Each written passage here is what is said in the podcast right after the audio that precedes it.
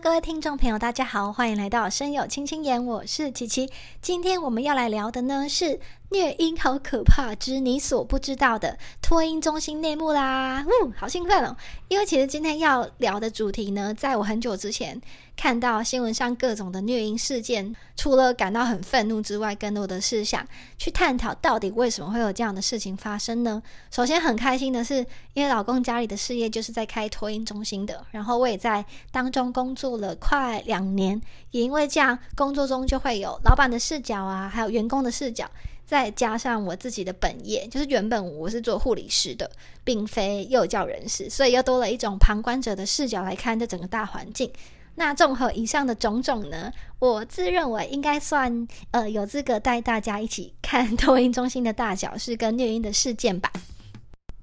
那我们就开始喽。不知道大家有没有看过那些新闻？如果有听众不知道的话，在这边简单说一下好了。像是有因为中午。不睡觉啊，然后老师就用手脚压住幼儿，导致幼儿窒息死亡的事件，或是只是没有好好吃饭，或太吵太闹就带去厕所打，有的甚至直接在教室就打起来耶。其实还有非常非常多，但就先不把重点放在事件的本身哦，因为我比较想讨论的是到底为什么会有这样的事情发生。我可以从三个角度来看：是管理者、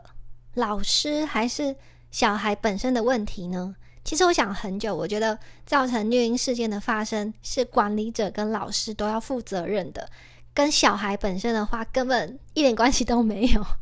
并且管理者要负最大最大的责任。那为什么会提到小孩呢？因为我曾经在新闻上面看到，竟然有老师把错怪在小孩身上，说什么哦，因为这个小孩真的很难带，他比起其他的小孩来说算是过动还是什么什么的。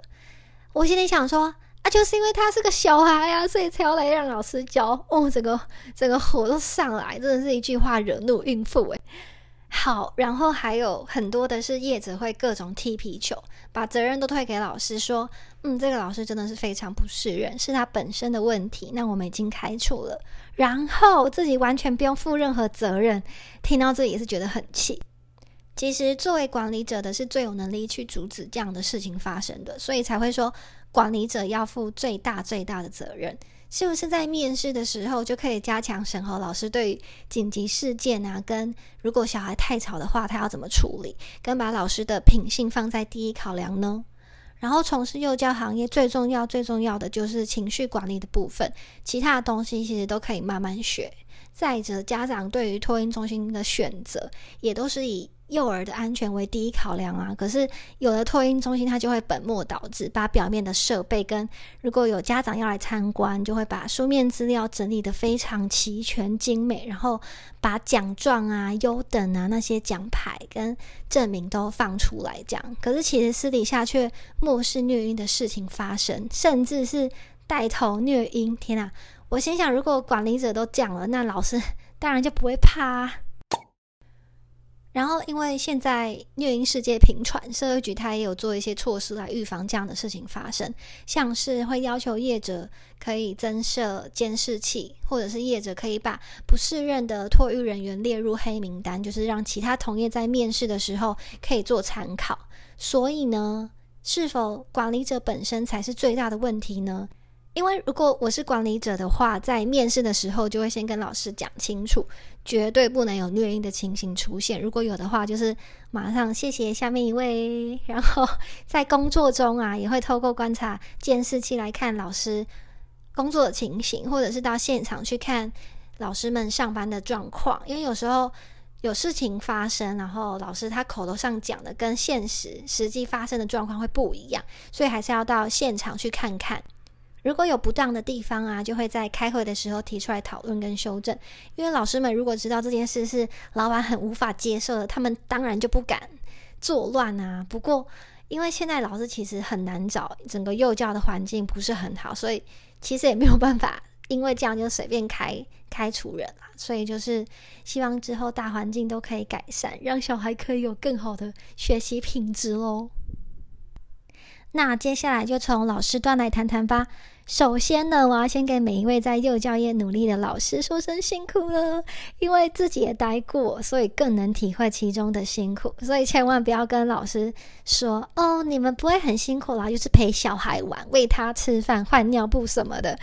好，相对于其他行业来说，不用每天面对鸡巴的客户，还有没有什么业绩压力要冲。但各位啊，我们整天面对的是可能连想要什么都不会用嘴巴说，只会用哭来表达的婴儿，或是一言不合就暴哭暴气的幼儿，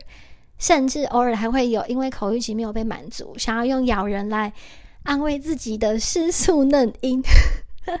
整天下来还是要绷紧神经啊，一个风吹草动都要随时待命。除此之外呢，还有文书作业，像是写联络簿啊、托育日志、整理每天小孩的照片，还有根据幼儿发展阶段设计不同的活动跟教室布置等等，其实也是非常的辛苦。只能说每个行业都有它辛苦的地方，所以就是 respect，然后尊重、友善、包容喽。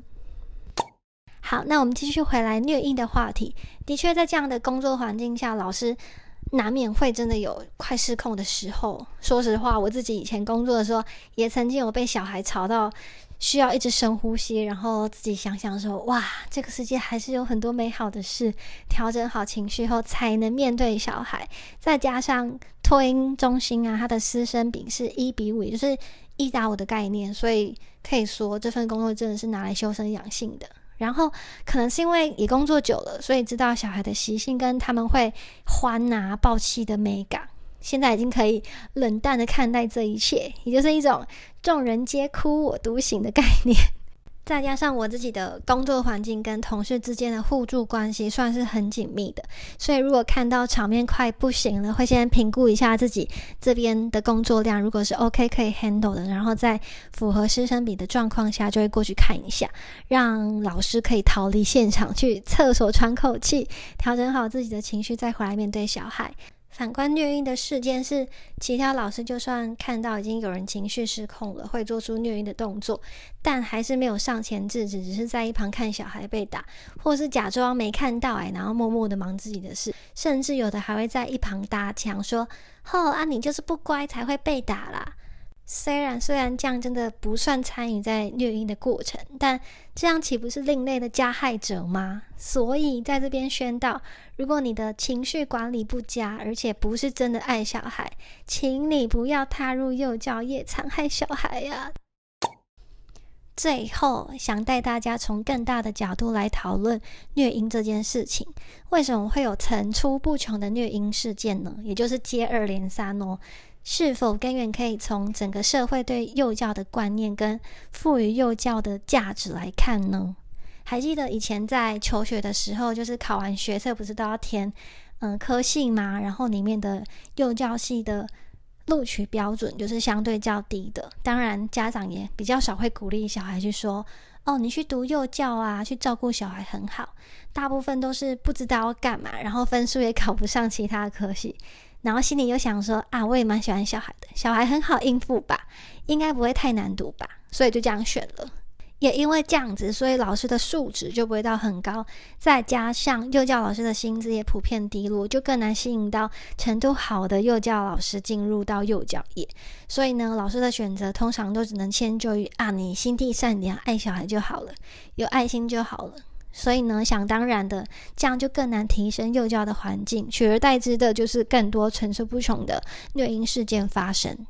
是否政府可以先从提高幼教水准跟薪资，然后社会给予幼教老师多一点的呃价值，让他们在工作中得到成就感，像是不要再觉得他们只是帮忙顾小孩呀，从大环境改变起，虐婴事件才能真的完全被遏制呢？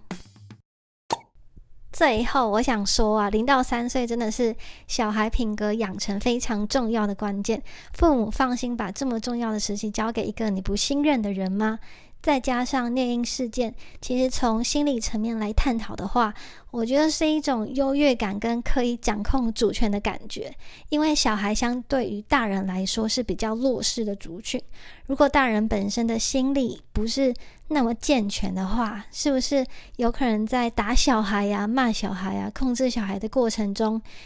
找到了那份优越感，跟觉得哦，我自己很厉害，所以才会有这样的事情一直发生。所以呢，虐婴事件的预防，是不是其实大家都可以尽一份力呢？父母可以站在呃跟小孩平等的角度来看待他。那老师的话，可以多一点耐心去面对工作，也多点互相帮忙跟体谅。而社会啊，可以对幼教老师多一点尊重。最后。政府可以改善跟提升整个幼教的环境，毕竟小孩都是未来的主人翁啊！